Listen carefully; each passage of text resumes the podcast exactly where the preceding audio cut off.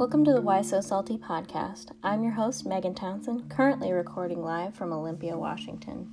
Today on Why So Salty, we're going to be jumping feet first into one of the saltiest things on earth. That's right, salties. Today we are talking about the ocean.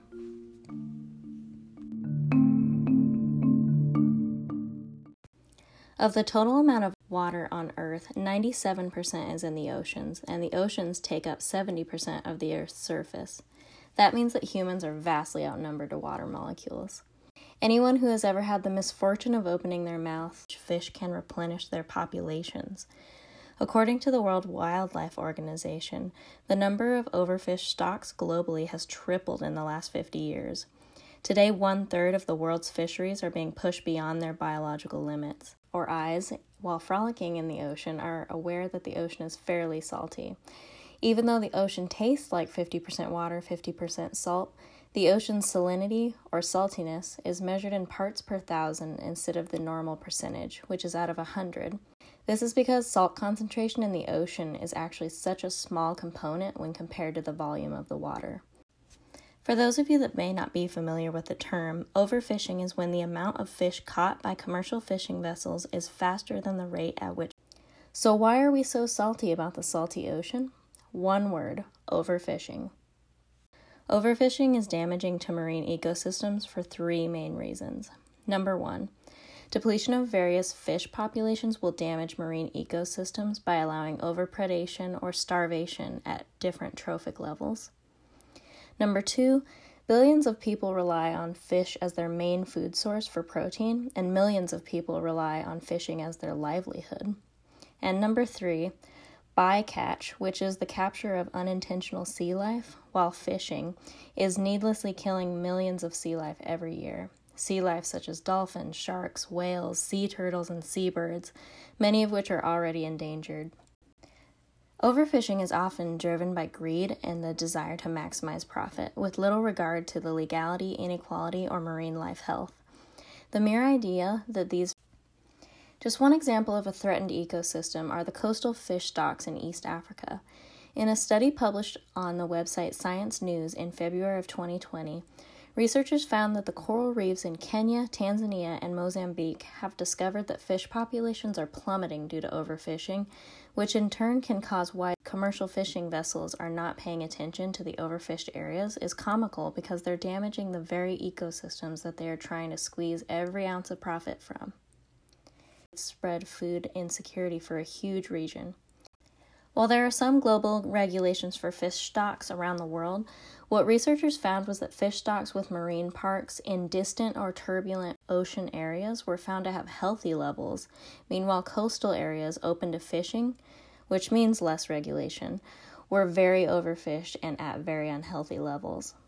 Researchers also in resolution for this issue and situations like it, scientists suggest that there needs to be more recognition for the need to rebuild fish stocks to ensure that they are providing maximum possible catch, affect the biodiversity of fish and reef ecology, meaning that the number of fish found that low fish stocks species rapidly decline, which in turn affects the long term recovery and potential to produce food in those overfished areas. The issue of overfishing was recently brought into the public eye in a top 10 Netflix documentary called Seaspiracy from British filmmaker Ali Tabrizi. In the documentary, he discussed the effects of commercial overfishing, the health of the fish caught in unsustainable global fisheries, and the fact that bycatch of large fishing vessels essentially ensures that our quote dolphin safe tuna and other fish are inaccurately labeled because this cannot be regulated or documented correctly. While the documentary was largely correct in its research, there has been some backlash from marine ecologists and fishery biologists saying that not all of the claims in the documentary were true. One of these scientists, Dr. Bryce Stewart, claimed that the largest complaint was the inaccurate statement that unsustainable fisheries do not exist. Stewart argues that sustainable fisheries can and do exist. He is quoted saying that in an assessment done by the United Nations Food and Agricultural Organization, it was calculated that almost two thirds of fish stocks were being harvested sustainably. He did, however, admit that there are problems in the fishing industry, including the fact that approximately 34% are overfished, and that this proportion has grown significantly from the only 10% that was overfished back in 1990. Dr. Stewart also agreed that the documentary Seaspiracy was correct in highlighting that overfishing is the biggest current threat to marine biodiversity, and said that the scientific evidence for this is very strong. It is, however, not the only threat to the ocean. In a poignant statement, Stewart said, Overfishing also interacts with many other threats to the ocean, such as climate change, ocean acidification, and pollution. All of these threats need to be tackled simultaneously, and it is ineffective to treat them in isolation. While this statement is well worded and accurate, the principles brought up in Seaspiracy do anticipate that addressing the issue of overfishing would cause a chain reaction in fixing all the other threats to the ocean.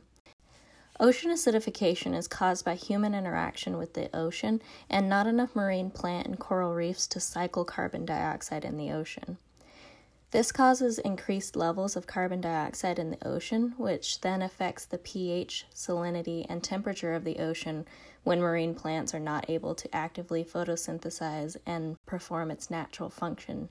Because commercial fishing causes almost 50% of ocean pollution, effectively policing fishing vessels would cut down immensely on trash and pollution in the ocean from commercial fishing vessels of being a carbon sink. The ocean is the largest and most effective carbon sink in the world, thousands of times more effective than the Amazon rainforest, even. If the ocean recovered enough to perform its natural function of consuming carbon dioxide and producing oxygen, this would counteract many of the negative effects of climate change caused by excessive greenhouse gases being trapped in the Earth's atmosphere. Therefore, ocean acidification would normalize if marine habitats were not constantly being plundered by the commercial fishing industry, which would help with the threats of climate change as well.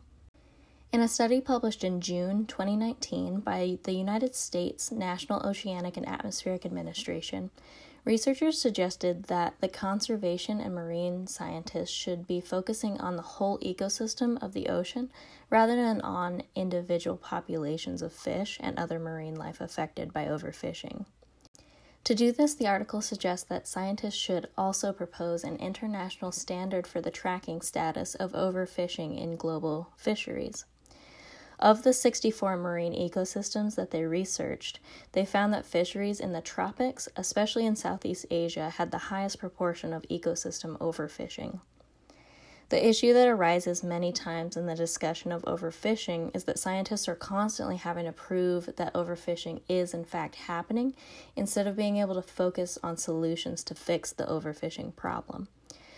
Creating a tracking system standard of all fisheries globally would eliminate a lot of this debate and allow for the focus to be on the resolutions.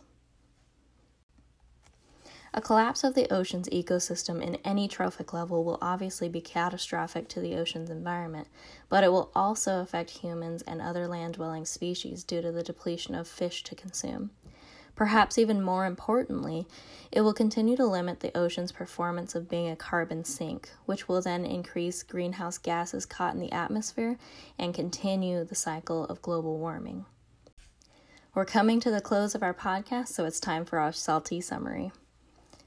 Ultimately, the issue of overfishing is a huge threat to the entire ocean's ecosystem, from primary producers like algae to the ocean's top predators like sharks. Now, while what we've been talking about today is bleak, there is some hope of restoring the ocean's fish and marine life populations back to sustainable levels. Now, the point of this podcast is to bring up issues to be salty about and explain why we should care and be passionate about those things.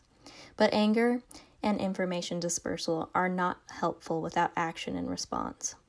Some things that you can do to lessen the impact of overfishing are number one, to stop eating fish. As discussed, there is no guarantee that our tuna is, quote, dolphin free or any other form of bycatch free. By buying fish from the grocery store or restaurants where we do not know where the fish was sourced, we are supporting a commercial fishing industry that in many places is destroying the ocean's ecosystem. If you do eat fish, catch it yourself or buy fish from a locally caught area to hopefully be contributing to only sustainably caught fish.